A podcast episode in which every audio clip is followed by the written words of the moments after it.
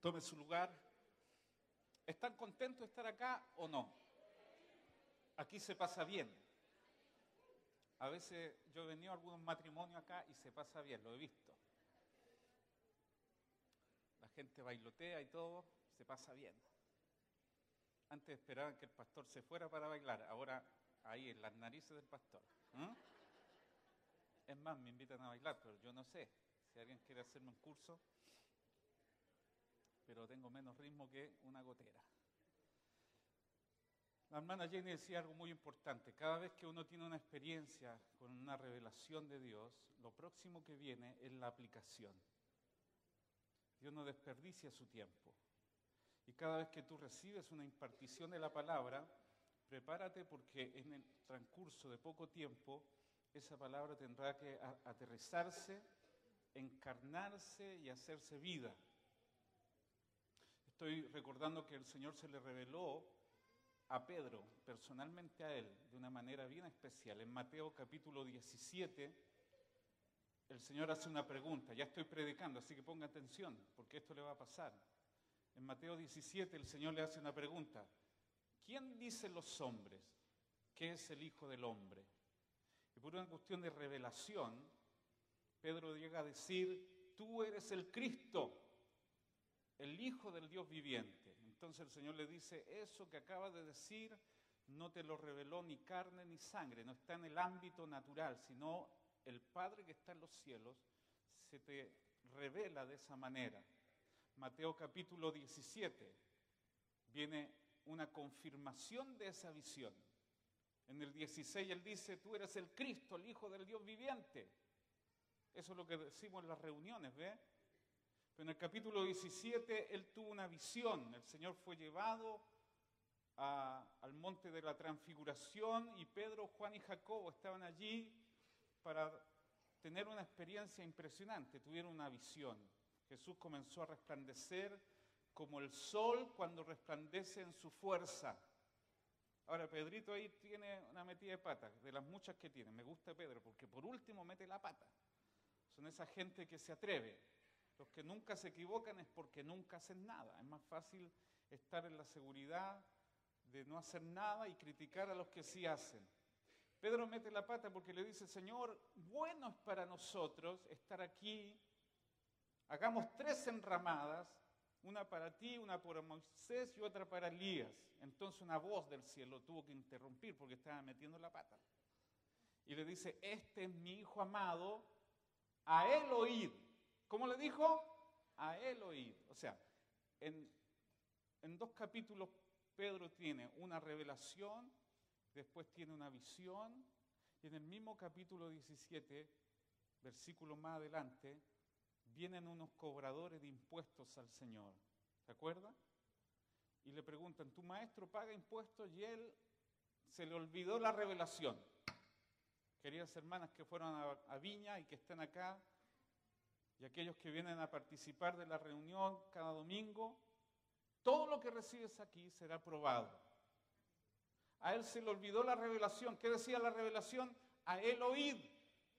¿Qué tendría que haber hecho Pedro cuando le dijeron, tu maestro paga los impuestos? ¿Qué tendría que haber hecho? Ir donde el Señor, porque él dijo, a él antes de hacer cualquier cosa. Jugada personal y le dice, claro, el Señor paga impuestos, claro que los paga. Entonces fue donde el Señor, y el Señor le dice esto, el que es dueño del universo, el Señor de todas las cosas, puede pagar impuestos, pero por causa de Él, anda, no le dice, debió haberle evitado el, trámite, ¿no es cierto? Le dice, aquí tienes dinero, paga por ti y por mí el impuesto y déjalo en paz. No, le dice, por causa de esto vas a ir a pescar, y yo creo que no está muy cerca del mar o del lago, vas a ir a pescar, vas a estar ahí esperando. ¿Cuántos han ido a pescar alguna vez? Hay que tener una paciencia impresionante. Entonces tú tienes que estar ahí en los términos que al pez le gusta, la carnada, estar ahí, de repente pican, Vas a ir a pescar, vas a estar esperando el pez. Cuando lo pesque vas a sacarlo y dentro del pez vas a tener monedas para pagar tus impuestos. Todo eso fue una medida de disciplina. ¿Saben por qué?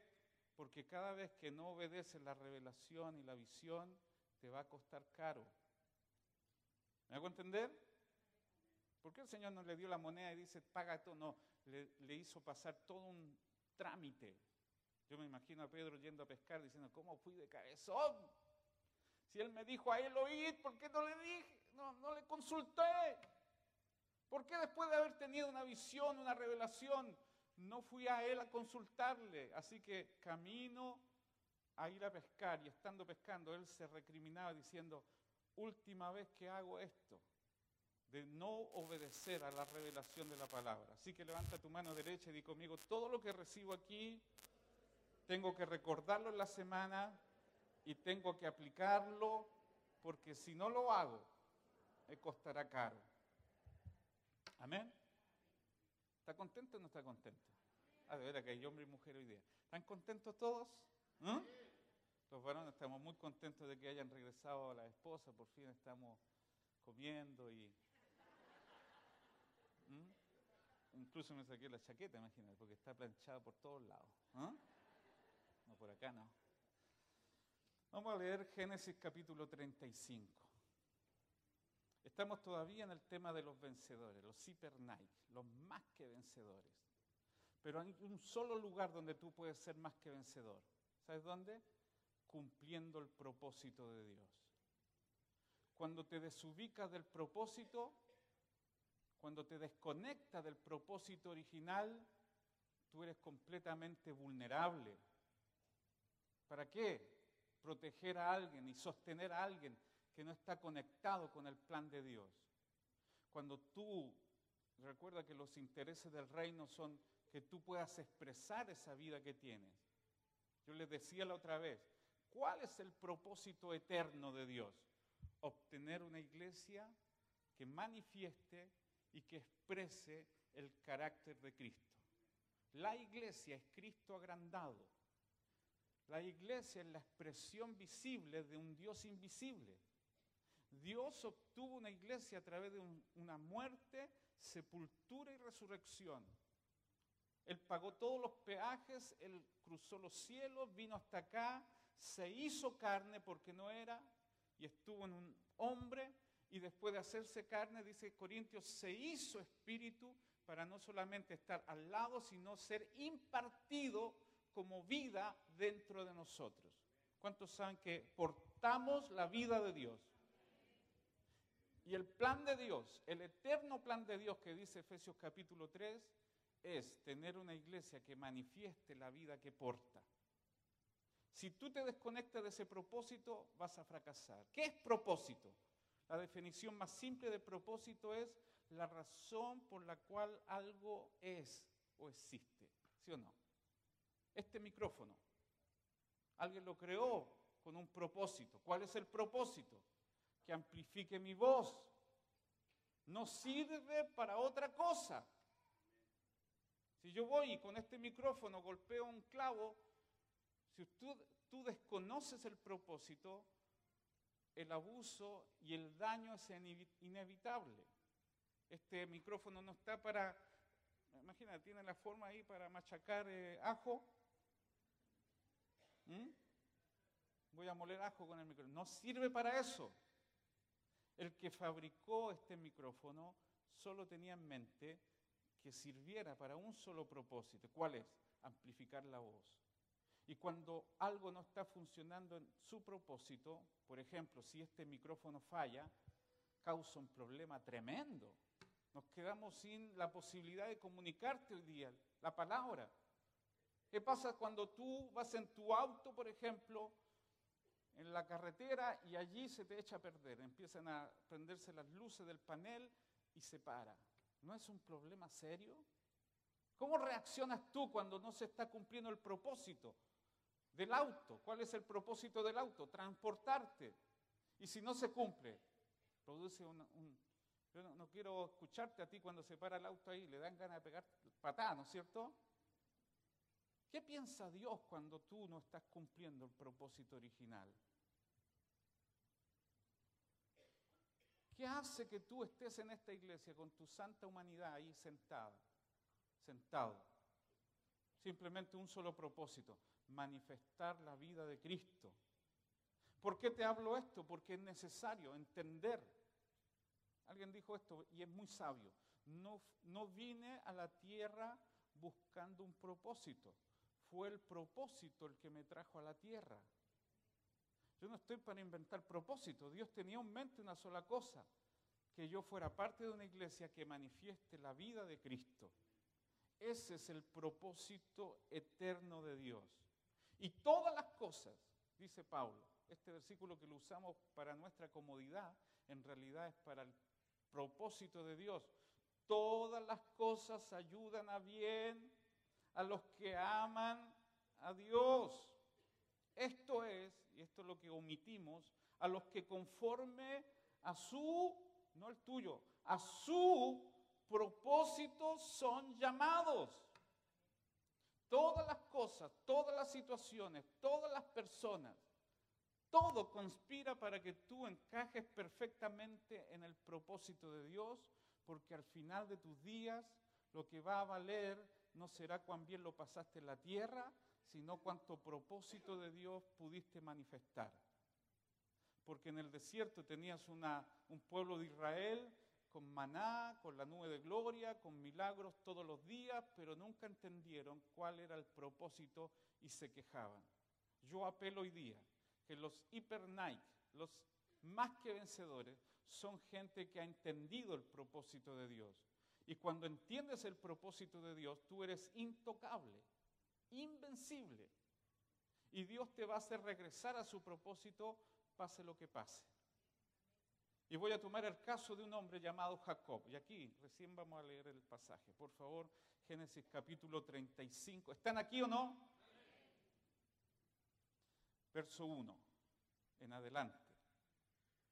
Dijo Dios a Jacob, levántate y suba a Betel y quédate allí y haz allí un altar al Dios que te apareció cuando huías de tu hermano Esaú.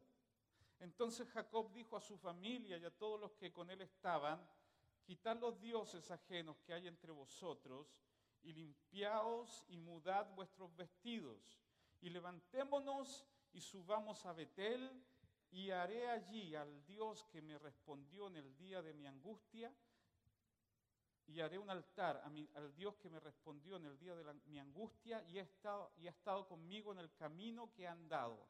Así dieron a Jacob todos los dioses ajenos que habían en el poder de ellos y los zarcillos que estaban en sus orejas, y Jacob los escondió debajo de una encina que estaba junto a Siquem. Y salieron, y el terror de Dios estuvo sobre las ciudades que había en sus alrededores, y no persiguieron a los hijos de Jacob. Y llegó Jacob a Luz, que está en la tierra de Canaán. Esta es Betel. Él y todo el pueblo que con él estaban, y edificó allí un altar y llamó al nombre El Betel, porque allí le había aparecido Dios cuando huía de su hermano. Vea cómo Dios insistentemente con Jacob lo quería reconectar con su propósito. Sígame en esto, porque le voy a advertir algo. Dios no tiene todo el tiempo para que tú entres en, en ese propósito.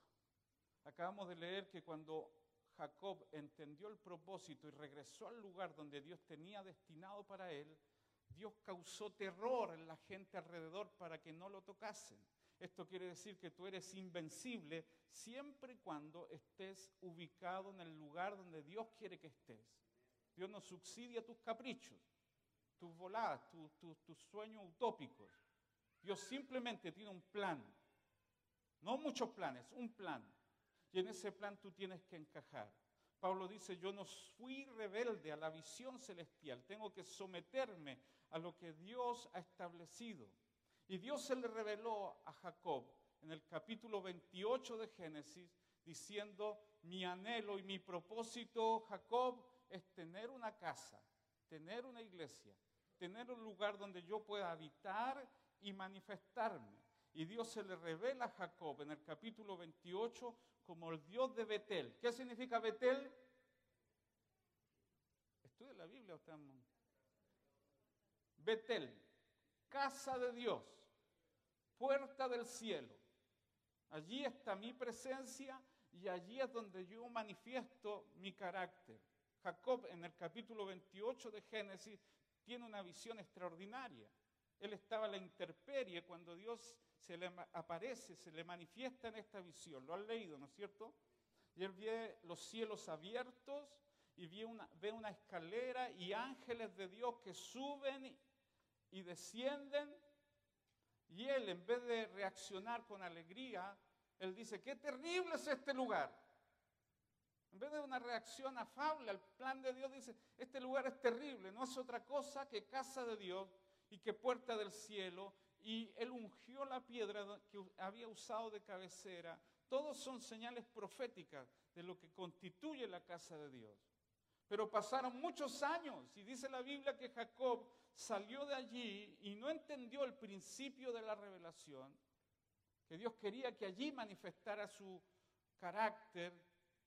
Dios quiere tener una iglesia que exprese su carácter, que exprese su naturaleza. Y Jacob pasó años, por lo menos se calculan 20 años, en que nunca encajó en el plan de Dios y eso le costó caro. Te lo voy a relatar los próximos minutos. La vida de Jacob fue alejándose cada vez más de Betel, y cumpliendo sus propios planes, sus propios propósitos. Al final de su día estaba lleno de miedo, porque debe tener miedo alguien que no está cumpliendo el plan de Dios. Porque Dios dice, bendeciré a los que te bendigan y a los que te maldigan maldeciré, porque tú eres mi plan, mi proyecto y mi propósito. Si de otra manera estás haciendo lo que te da la gana, no hay subsidio de protección sobre ti. Así que en el capítulo 8 Dios se le revela y se va a la casa de su tío Labán, ya sabe la historia, ¿no es cierto? Allí se enamora de Raquel, la ve, la encuentra hermosísima, trabajó por ella siete años y el tío era muy pillo y le duplica los años y trabajó en total 14 por Raquel y de Yapa le, dieron a la hermana la menor, la mayor, todas unas notas musicales.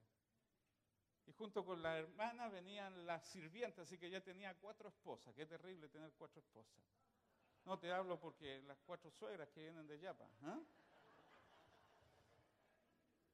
Tenía cuatro esposas y del capítulo 28 al capítulo 32 vemos a Jacob sirviendo. ¿Usted cree que era el plan de Dios tenerlo allí? Y lo estafaron lo engañaron, trabajaba muchísimo y estaba más pobre que nadie. Tienes que darte cuenta cuando Dios te está disciplinando. Me acuerdo de Balán que Dios le dijo, no vayas, no vayas con ese rey a maldecir a mi pueblo, pero él fue de todas maneras, se subió un burro, ¿se acuerda? Balaán, el profeta, se subió un burro y el burro le apretaba la pierna contra la pared y él no entendió que era Dios, pensó que era el burro. Y lo maldecía y lo azotaba y lo azotó tanto que el burro le habló. ¿Por qué me azotas? O sea, yo quiero ser el burro hoy día para decirte, estás por mal camino cuando te estás alejando del plan de Dios. Te quiero advertir que no juegues con eso, que no provoques a Dios. Su plan de traerte a la iglesia no es para que te sientas rico y tus problemas sean despejados, no, es para que tú seas un vaso que porte la gloria de Dios y que manifieste a Cristo en todo lugar. Ese es el plan original de Dios y si Dios tiene que quebrarte para eso, lo va a hacer porque Dios privilegia propósito por sobre tu comodidad. Dígame aunque le duela. Así que en el capítulo 31 estoy dándote toda la bitácora de cuánto se demoró Jacob en encajar perfectamente.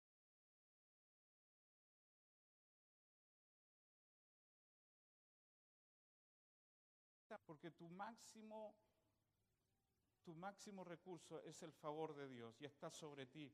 Dios conoce a los que son suyos. Levanta tu mano y di, Dios conoce a los que son suyos y los, los ha bendecido con toda bendición espiritual.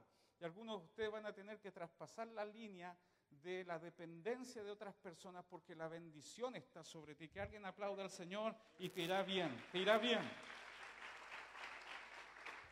Allí en el capítulo 31 de Génesis, Dios le dice en, en sueños y en visiones, verso 3, vuélvete a la tierra de tus padres, no seas cabezón. Vuélvete a tu parentela y yo estaré contigo. Es más, tuvo un sueño, y en el verso 13, estamos en el capítulo 31, y me dijo el ángel de Jehová, de Dios en sueño, yo soy el Dios de Betel, donde tú ungiste la piedra y donde me hiciste voto. Levántate ahora y sal de esta tierra y vuélvete a la tierra donde naciste. O sea, Dios le estaba diciendo, regresa al plan. Aquí están abusando de ti. Aquí te están pisoteando. Así que en el capítulo 31 Dios le habla y él comienza a ponerse en movimiento. Y en el capítulo 32, acuérdate que tenemos que llegar al 35, donde leíamos el pasaje, así que tenemos una, una y media más o menos. Génesis 32, Jacob se va de la casa de su tío después de tantos años y Dios se le aparece allí. ¿Se acuerdan? Capítulo 32, en un lugar llamado Peniel.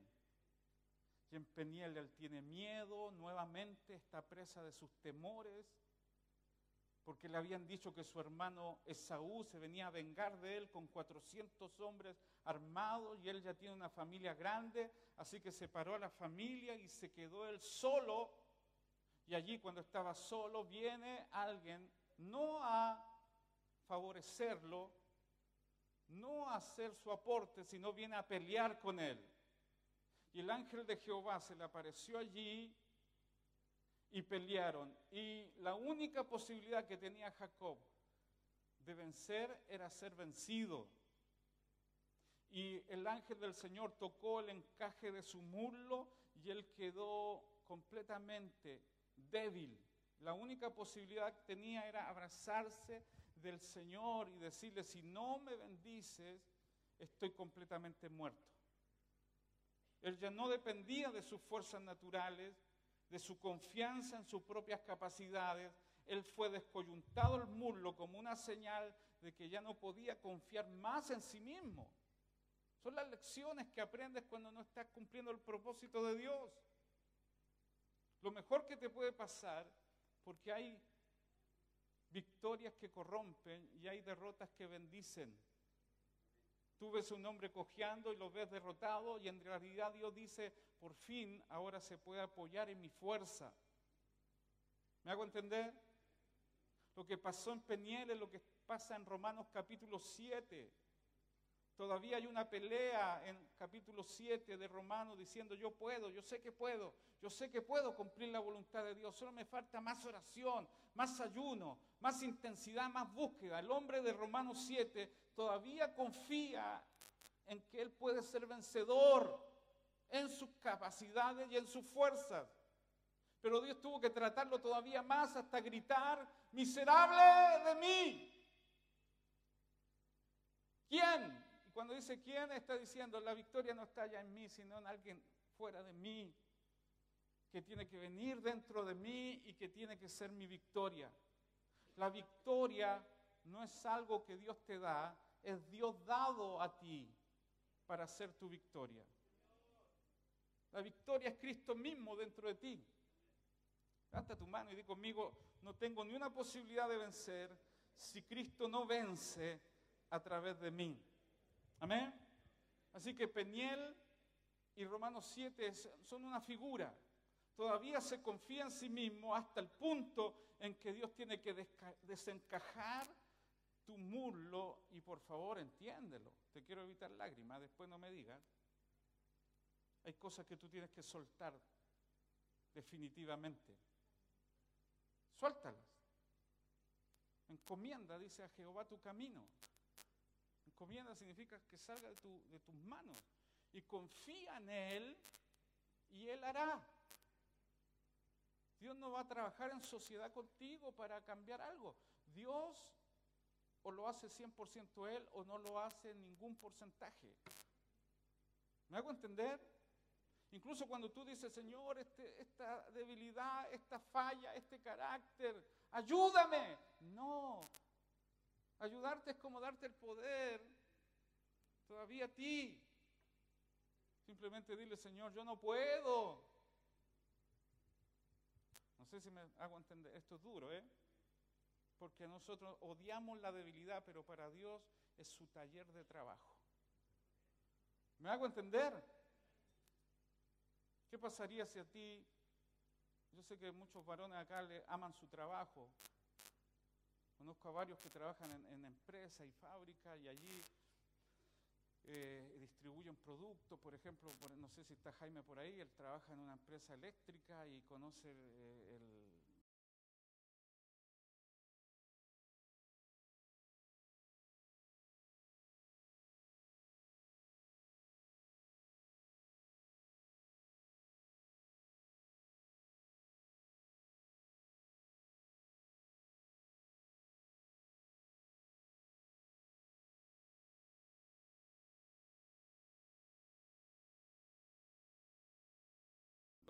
sea, ya no deberías responder porque no eres tú el que trabaja allí. Lo mismo pasa cuando el diablo empieza a tentarte, cuando el enemigo viene sobre ti con depresión, no se, debería ser tú el que responda, sino, Señor, yo no puedo, respóndele tú. En tu fuerza, en tu capacidad, es en tu poder, todo lo puedo en Cristo que me fortalece. Diga amén a eso. Ahora, en Peniel él fue tratado. Camino a Betel, necesitas pasar por un Peniel. Dígale que está al lado suyo. Camino a Betel, a la casa de Dios, necesitas pasar por Peniel primero. Porque en Peniel es tratado tu carácter, es tratada tu fuerza de voluntad, tu independencia. Para hacer un aporte en Betel necesitas ser tratado en Peniel. ¿Me hago entender? Porque mucha gente llega a la iglesia todavía sin ser tratados y son un problema para el reino. Todavía tiene una mentalidad sindicalista de justicia natural. Y Dios no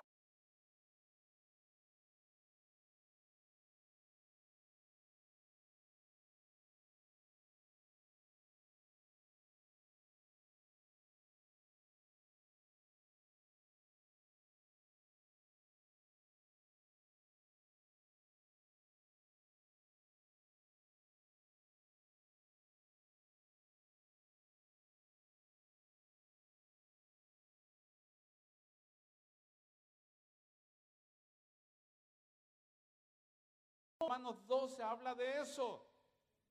Incluso los dones que aparecen allí ya no son dones de poder, de sanidad, de profecía, de milagros, sino son dones para favorecer al cuerpo. El que administra la administración, el que reparte, se lleva la mejor parte, no, que reparte con liberalidad. No hay, no hay lengua, no hay profecía, no hay sanidades, no hay milagros, son todos dones para beneficio de otros.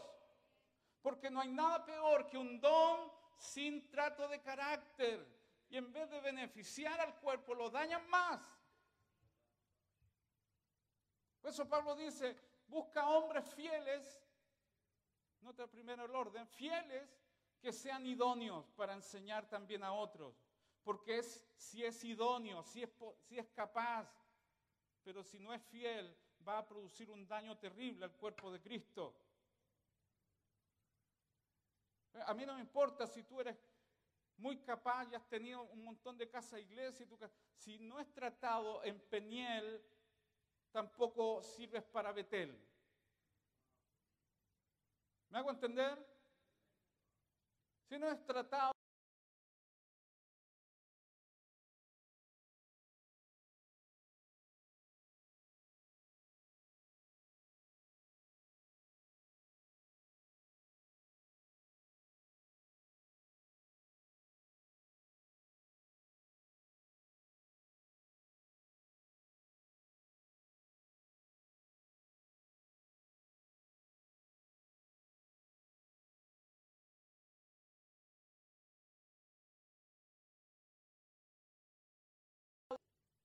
pero hay elocuencia y hay gente capaz. Y sin embargo, todo tiene que pasar por muerte antes de ser una bendición. Porque si tú piensas que eres la, la persona que Dios busca para bendecir, es posible que no lo seas. Porque llega el punto en que tú ni siquiera confías en ti mismo. Fíjate lo que dice Oseas capítulo 12, lo que pasó en Peniel, el profeta Oseas lo identifica con Betel, dice Oseas 12, del 2 al 6. Pleito tiene Jehová con Judá para castigar a Jacob conforme a su conducta, le pagará conforme a sus obras en el celo materno tomó por el calcañar a su hermano y con su poder venció al ángel. Luchó con el ángel y prevaleció. Lloró y le rogó. Lo halló en Betel y allí habló con nosotros.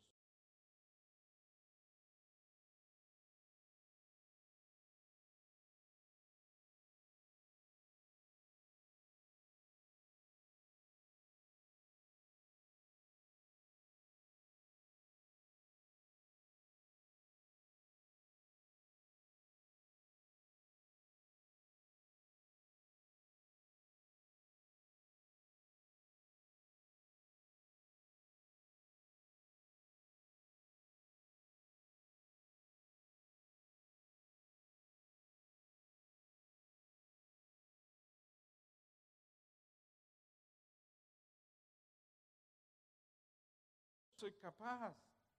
Solo tu gracia y tu favor me hacen una persona digna de, bendecir tu nombre y ser un canal de expresión. Yo sé que llegamos a la iglesia con un montón de mañas, ¿sí o no?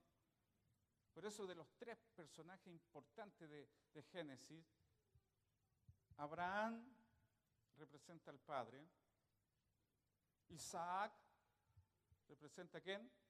Al Hijo, porque Isaac no hizo nada, hermano. Isaac recibió todo como herencia, hasta los pozos.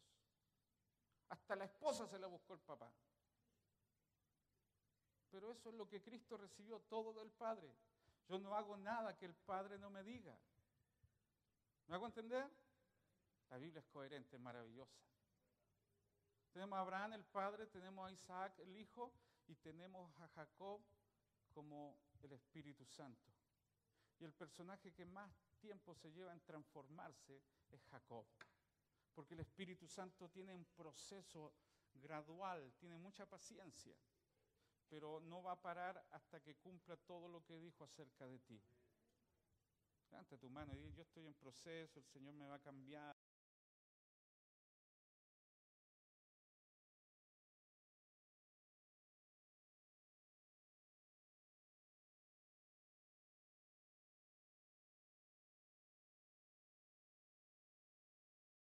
Eterno. Y voy a profetizarte que no se va a llevar mucho tiempo el Señor en hacerte encajar nuevamente en su propósito, porque algunos se han alejado, porque algunos están simplemente mirando a la iglesia como una, situación de consumo, pero Dios ha planeado algo más para ti. Ha planeado que tú seas su expresión, que tú puedas ser su vaso donde su tesoro pueda resplandecer. Así que en el capítulo 32 tenemos a un Jacob tratado, Peniel. Ahora, ¿cuántos saben que ni siquiera las más grandes experiencias a veces nos cambian? Oye, pero si la hermana fue para allá, para, el, Viña del Mar, tuvo una, tremenda experiencia con el Señor, pero todavía está chismosa. Estoy diciendo algo por, de ejemplo nomás. Pero no te varios que despertar, ¿no? ¿Cómo es posible que después de la experiencia de Peniel, en el capítulo 33, tengamos a un Jacob que todavía está en la carne, egoísta, simplemente pensando en sí mismo? Es más, él hizo un altar porque tiene sus códigos, es un cristiano, es un cristiano a su conveniencia. En el capítulo 32, 33, perdón, él hace un altar a Dios y le pone un nombre el nombre del altar es El Eloe, que significa Dios es mi Dios. O sea, todo lo que él tenía en mente es sacarle beneficio a tener un Dios. Dios es mi Dios. Suena bonito, pero no está pensando en Betel. Él está pensando en sí mismo. Él no está pensando en ser de bendición para otros. Él todavía quiere un Dios que lo bendiga, que lo sane, que le haga sentir mejor, que le saque la depresión, que los problemas se le resuelvan. ¿No es eso lo que tenemos la mayoría de la iglesia? Gente que siempre gira en torno a su necesidad, pero nunca encaja en el plan de Dios. Y Dios también tiene una necesidad. No puede hacer nada si no obtiene una iglesia que lo manifieste y lo exprese. Los ángeles no lo harán, Él no lo puede hacer de otra manera que no sea a través de nosotros. ¿Me hago entender? ¿Quién le soluciona el problema a Dios? Porque tú quieres un Dios que te solucione los problemas a ti. Como dice el apóstol Lucas, a ti te conviene tener un Dios. ¿Sí o no? Tenemos hasta un Dios GPS, Señor, guíame. Un Dios, eh, ¿cómo se llama? Cupido, o tráeme la esposa, tráeme la... Tócale el corazón a ese siervo, que se dé cuenta de mí. Tenemos un Dios que nos soluciona todos los problemas.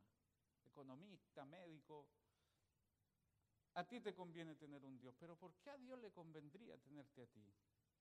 ¿Te has puesto a pensar por qué te llamó a, a ti? ¿Qué tiene en mente Dios para haberte traído a sus caminos? ¿Qué fue lo que lo movió de los miles de personas que hay acá? Dios se anticipó a traerte porque no viniste por ti solo, Dios incluso tuvo que irte a buscar. ¿Por qué? Dios quiere tener su expresión a través de ti. Y esto es simplemente que Dios establezca un lugar donde Él pueda manifestarse. Hay mucha gente esperando por ti. La manifestación gloriosa de los hijos de Dios. Una palabra de consuelo tuyo, una... Yo estuve, bueno, tenemos un jardinero que nos enteramos, así por una vecina que cuenta todo lo que pasa, ella nos dijo que se le había muerto su esposa. Por eso lo dejamos de ver.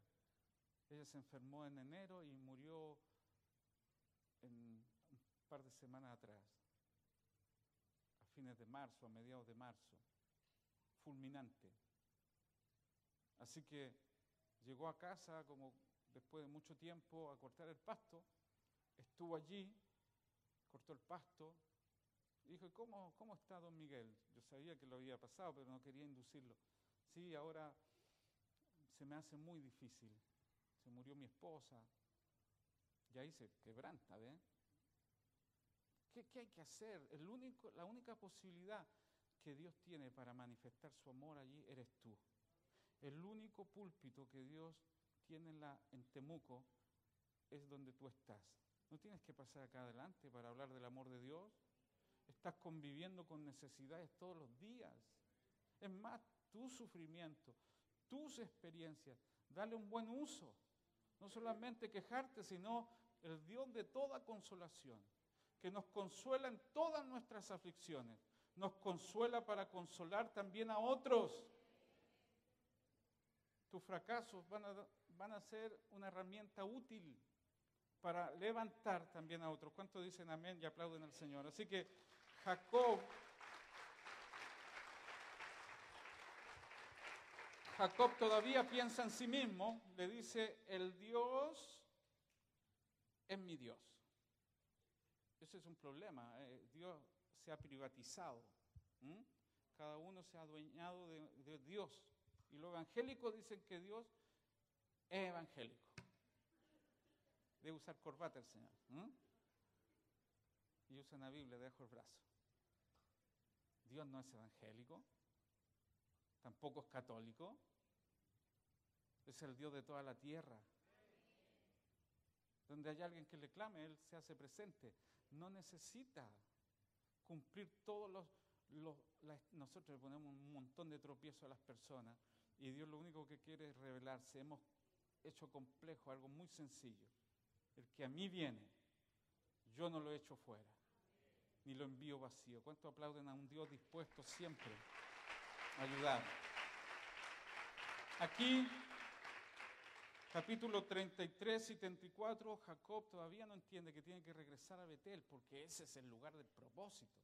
Y todo le sale mal y todo es un fracaso y la vida le está dando patadas porque dice no estás cumpliendo el plan. Y en Siquem él se hace una... ¿Sabes lo que significa Siquem? Significa el lugar donde se establecen cabañas y casas. Él se hizo su propia casa allí. Rompió el principio de que los patriarcas no vivían en casas, vivían en tiendas, porque ellos eran peregrinos, ellos eran extranjeros, ellos estaban dispuestos al próximo mover del Espíritu. Ellos siempre se movían en el mover actual del Señor. Pero Jacob rompió ese principio, se hizo una, casota, con cabañas, con mirando al lago. Porque él no quería ir a Betel. Y se estableció allí.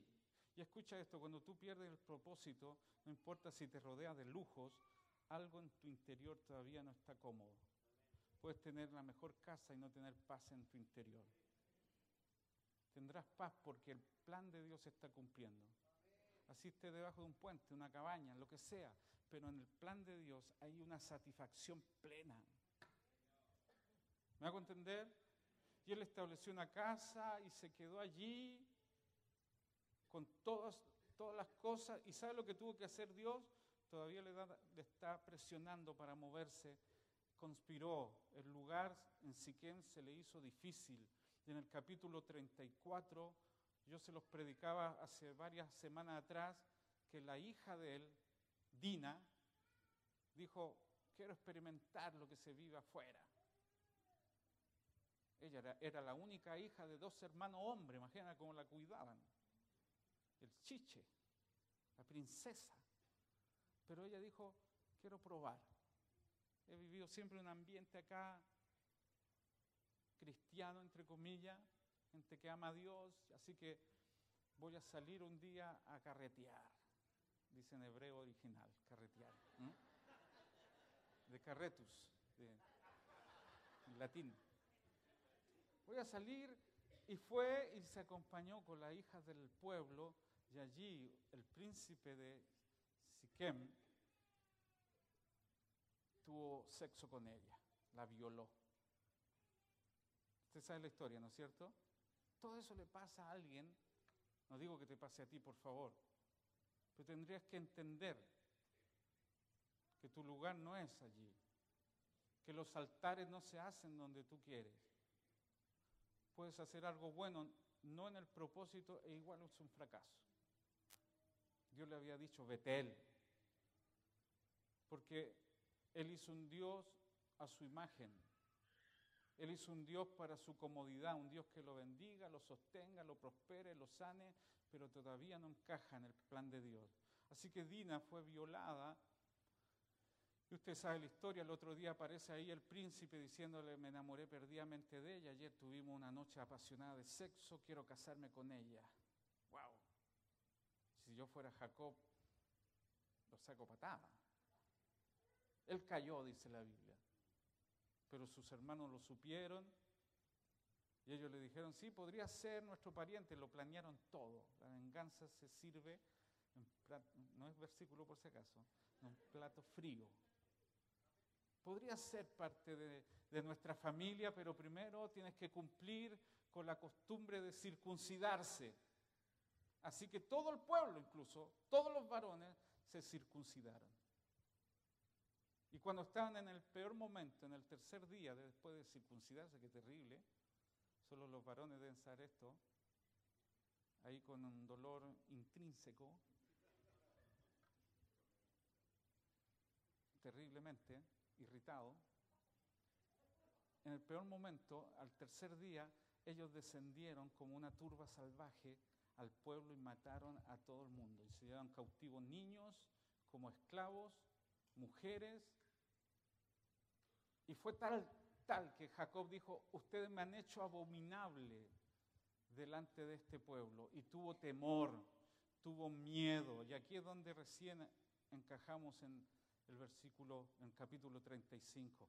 Jacob tiene mucho miedo porque los pueblos están planeándose vengar de él y Dios le dice, cabezón, sube a Betel. Estás viviendo abajo, yo quiero que subas. Estás siendo un terrenal y yo quiero que, que pienses con la mente de Cristo. Estás viendo puras soluciones naturales, tratando de, de defender tú y yo quiero ser tu defensa. Yo quiero ser tu protección. Y en el único lugar donde te haces intocable, en el único lugar donde eres un hiper Nike, un más que vencedor, es en el lugar donde yo establecí mi presencia. Es en la casa de Dios y es la puerta del cielo. Aplauden al Señor. Allí Dios cumplirá su propósito. Termino con estos principios. Número uno, es en la casa de Dios donde somos intocables vencedores. Verso 1 dice, dijo Dios a Jacob, levántate y sube a Betel y quédate allí. Levántate y sube a Betel. O sea, tenía que salir de ese lugar donde las cosas no funcionan, donde la vida le estaba dando patadas y ahora Dios le está diciendo, regresa a Betel. Y no solo regresa, sino quédate. ¿Cuántas personas vienen a la iglesia porque tienen un problema, pero cuando se les soluciona, ¿qué hacen? Se van. Ahora Dios le está diciendo, te costó 20 años de sufrimiento, de ser estafado por tu tío, de que una hija fuera abusada, de que la gente a tu alrededor conspiraran contra ti. Todo un sufrimiento en vano porque tú vienes a Betel y cuando se te soluciona todo, te regresa afuera. Ahora Dios le dice, ven a Betel y quédate. Diga conmigo, quédate. Por nada del mundo te vayas de Betel. Allí eres intocable. En la casa de Dios, en la puerta del cielo, cuando estás en el propósito y plan de Dios original, nadie te podrá hacer frente a ti. Dios mismo es tu defensa. Dios mismo es tu proveedor. Dios mismo se encarga, de, se encarga perdón, de cubrir tu familia, tus hijos, pase lo que pase. Llegues como llegues, con sufrimiento o sin sufrimiento, con ganas o sin ganas. Tienes que estar en Betel, porque allí Dios envía bendición y vida eterna. ¿Cuántos saben que Dios bendice en este lugar? No es el lugar, es la casa de Dios, es la puerta del cielo. Son las piedras vivas del templo de Dios las que hacen que la casa de Dios sea un lugar de bendición. Regresa a Betel y quédate allí. Dígale al que está al lado, quédate allí en Betel. Allí eres intocable. ¿Qué le pasa a la gente que cuando se siente mal piensa que la mejor solución es irse de la iglesia? Qué loco. ¿Ha visto a alguien que se retira del trabajo porque se siente mal? ¿Lo cuida todavía? Todavía se levanta el lunes temprano. Porque tiene que estar. Nunca he visto a un borracho decir, no vuelvo más aquí. Vuelve de nuevo. El tipo se pelea, pasa por todos los ciclos del, curado, ¿se acuerdan? Se pone cariñoso, después el curado poeta, curado paleteado y dice una ronda para todos mis amigos. ¿eh? Imagina que la iglesia, ofrenda para todos, yo pago. ¿no? No, el, tipo en la iglesia le da las chiripiorcas. En la iglesia hacemos las pataletas. En la iglesia podemos levantar nuestros derechos. Y pensamos que saliéndonos se nos mejoran cosas, se empeoran. La ciudad de Temuco es una ciudad de descarriados por todas partes. Tú vas a predicarle a alguien y sabe más Biblia que tú. No, yo cantaba en el corito. Juan Grande es él. Y le vuelve como la nostalgia. Oh, pero ¿por qué está afuera? Solo en Betel hay protección. Quédate allí. Lo segundo que Dios le dice acá. Y haz allí un altar al Dios que se te apareció. Verso 1 al Dios que se te apareció cuando huías de tu hermano Esaú. No solamente vayas a Betel, Tienes que ir, pero además hacer un altar. Qué importante es esto, hermanos. Porque no solamente tu asistencia, tienes que traer también un sacrificio, sacrificio de alabanza, Sacrificio de adoración, un altar significa una entrega completa. No es tu estado de ánimo el que debe dictaminar cómo vas a venir a la iglesia. Algunos piensan que viniendo ya le hicieron el favor a Dios. Vine, cumplí, están así como indio de madera. ¿Qué hay de nuevo viejo? A ver quién me alienta, quién me levanta, quién... Y el ministro de alabanza ahí que levanta la mano, que adora. no solo ven, levanta un altar. No solo ven, haz sacrificio de alabanza. No solo ven, ven a cantar, ven a adorar, ven a participar, ven a ofrendar, ven a abrazar. Sé parte activa de esto, porque en la casa de Dios hay bendición. En la casa de Dios Dios reparte bendición a quien viene a, viene a ser parte intensiva. Esto no es un estadio donde tú te sientes en la galería para echar barra, no. Ven a participar, ven a hacer tu propio altar. Hay algo que se llama sacrificio de alabanza. No siempre la alabanza fluye porque tienes ganas. No siempre la alabanza fluye porque te va todo bien. No puedo cantar porque no tengo ganas. Hazlo sin ganas. No sé en qué momento vendrán las ganas, pero si lo haces, Dios se agrada. Estamos aquí para honrar a Dios. No gira la reunión en torno a tus emociones. Es Dios quien debe ser exaltado. Dios debe ser alabado. Dios debe ser exaltado por sobre todas las cosas. Si hace algo a favor de ti, qué bueno. Si no lo hace, igual lo vamos a alabar. Hay hermanos, hermanos muy maduros en el Señor. Recién hablaba con uno de ellos. E, ella tiene un hijo enfermo, con dificultades serias y ella espera un milagro tantos años. Dice, yo todavía espero el milagro y oro por eso. Pero si no lo hace, de todas maneras voy a venir, de todas maneras voy a honrar, de todas maneras voy a exaltar al Señor. Si Él no me da todo lo que quiero, ya hizo demasiado por mí, muriendo por mí en la cruz. Todo lo que necesito ya fue suplido allí. Él me solucionó el problema más grave. Era muerto, pero ahora estoy vivo. Iba al infierno, pero ahora voy a la casa del Señor todos los días de mi vida. ¿Cuánto aplauden al Señor? Si me liberta o no, si hace algo a mi favor o no, igual voy a sacrificar alabanza. No, venimos a Betel, pero venimos a sacrificar. Venimos a hacer un altar. Tú puedes hacerlo también. No somos espectadores. Dios es el todo, pero y en todos. En todo, es el todo corporativamente y en todos particularmente. Cada uno debe dar su ofrenda al Señor en adoración, en alabanza. ¿Cuántos dicen amén? Tercero, lo que hizo en Betel. Él se preparó, dice el verso 2. Entonces Jacob dijo a su familia y a todos los que con él estaban, quitad los dioses ajenos que hay entre vosotros y limpiaos y mudad vuestros vestidos. Te haces un más que vencedor cuando quitas todos los ídolos. ¿Cómo es posible, me pregunto, Jacob con ídolos? La casa de Jacob con sus propios dioses. Un hombre de Dios. Un hombre de propósito. Acuérdense que tenía ya cuatro esposas dos originales, las otras dos sucursales, pero venían también con el paquete ahí. La Biblia dice que ellas se añadieron y que junto con ellas venían naciones, venían, ya, ya habían recorrido 20 años, se habían añadido a ellos un montón de pueblos con sus propios dioses. Es más, Raquel tenía su propio Dios. ¿Se acuerda que cuando salió de la casa de Labán, ella se llevó un dios de, su, de la casa, un ídolo. Dice que se sentó sobre ese ídolo.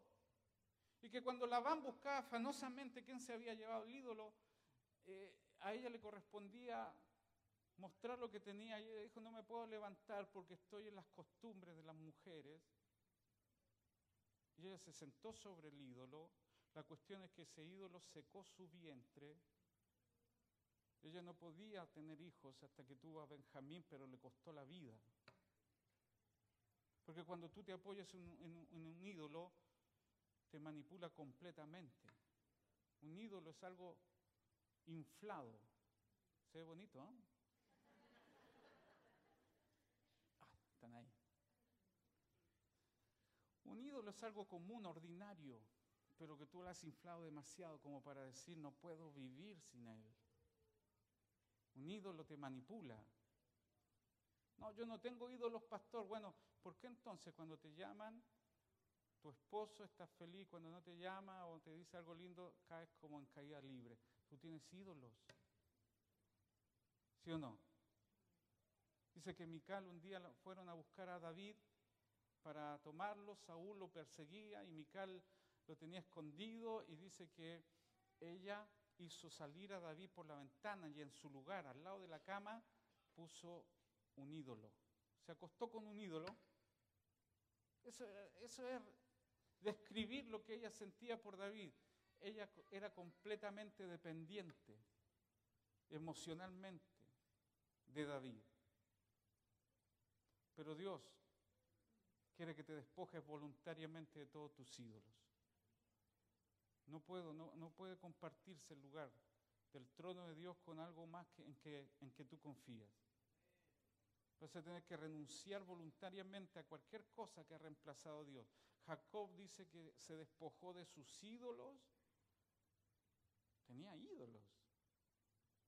Y un ídolo, como te he dicho, es cualquier cosa, persona o cosa que ha hecho tu vida dependiente exclusivamente y te puede manipular. Despojamos de los ídolos, porque en la casa del Señor solamente Él, en Betel solamente Él es quien cuida de nosotros.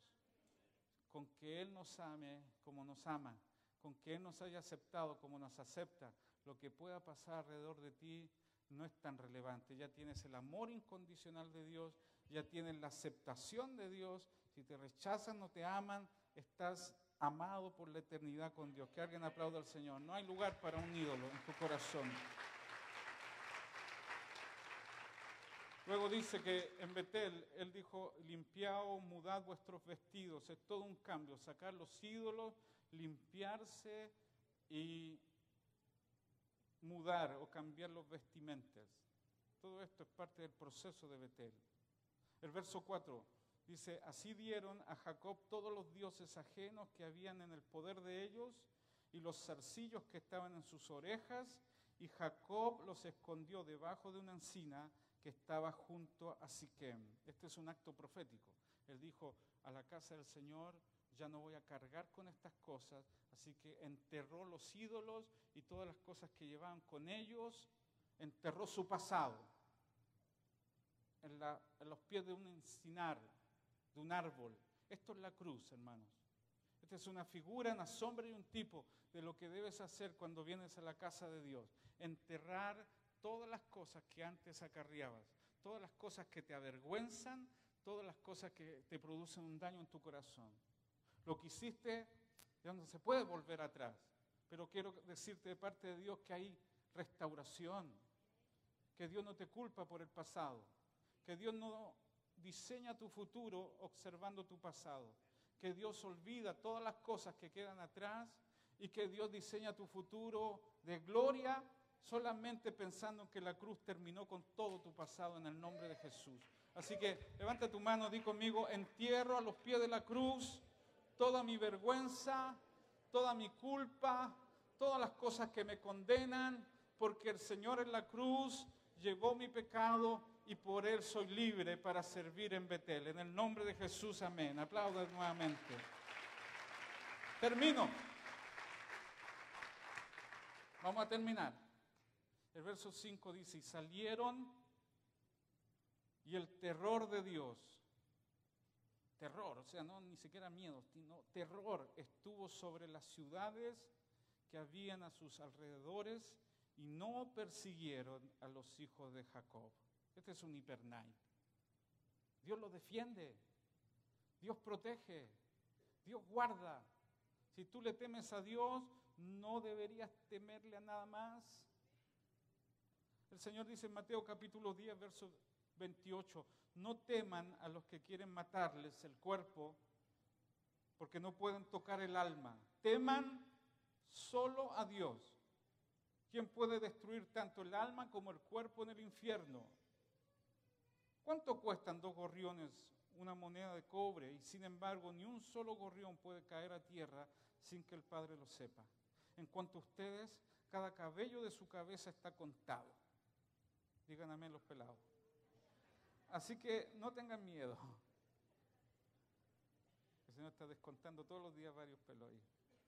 Así que no tengan miedo, pero para ustedes, para Dios, ustedes son más valiosos que toda una bandada de gorriones. ¿Qué dice? No le temen a nada, solo a Dios.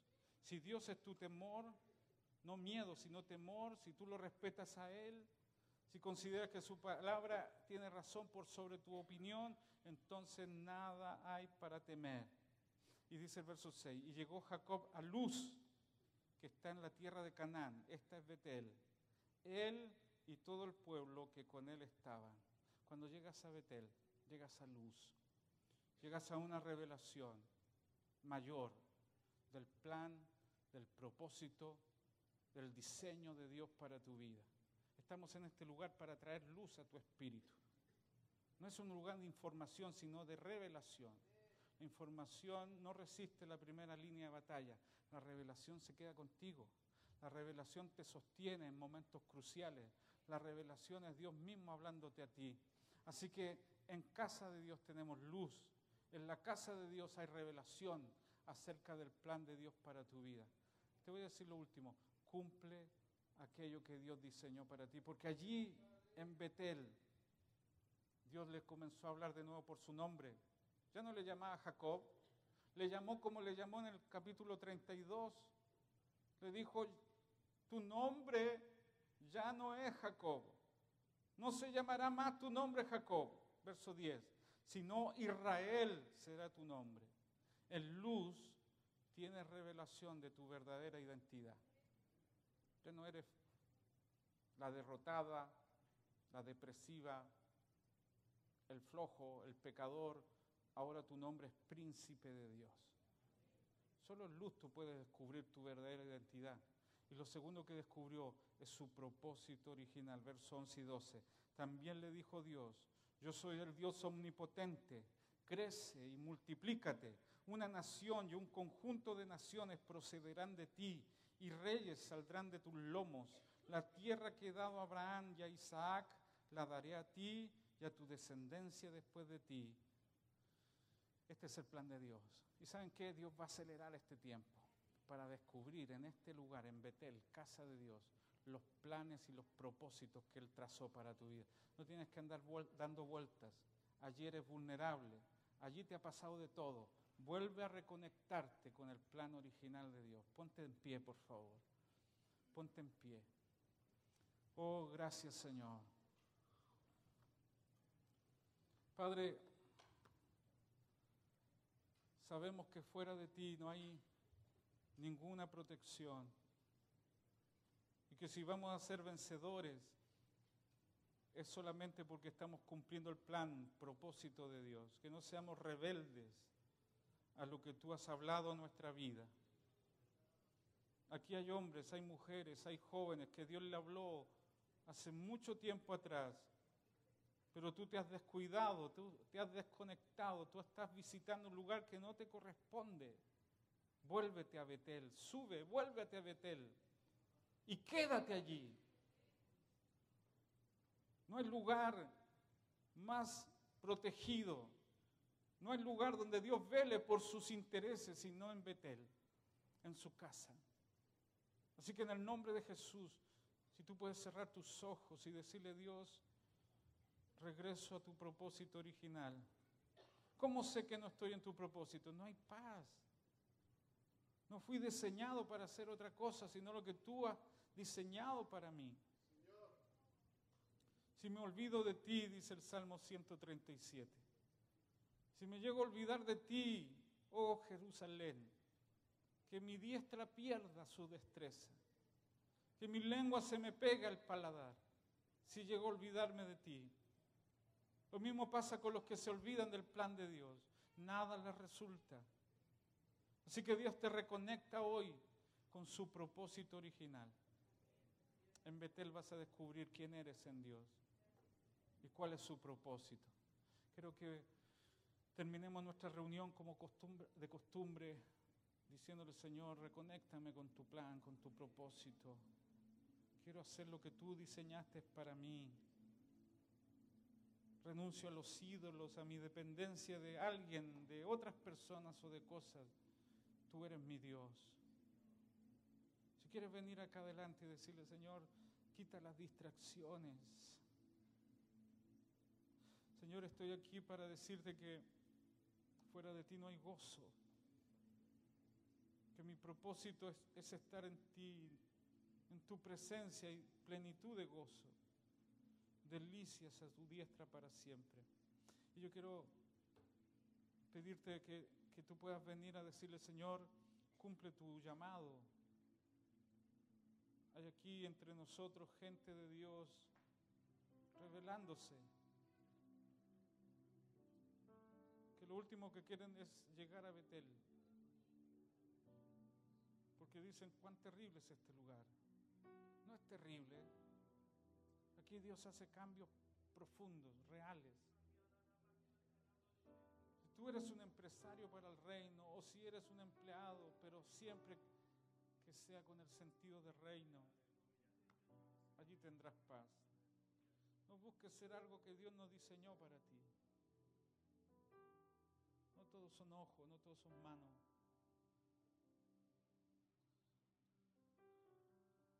Mis hermanos, no solo venga, sino ven con altar, ven con sacrificio de alabanza, ven con adoración. Que Dios no sea un Dios tan privado para ti, puedas compartir bendición con los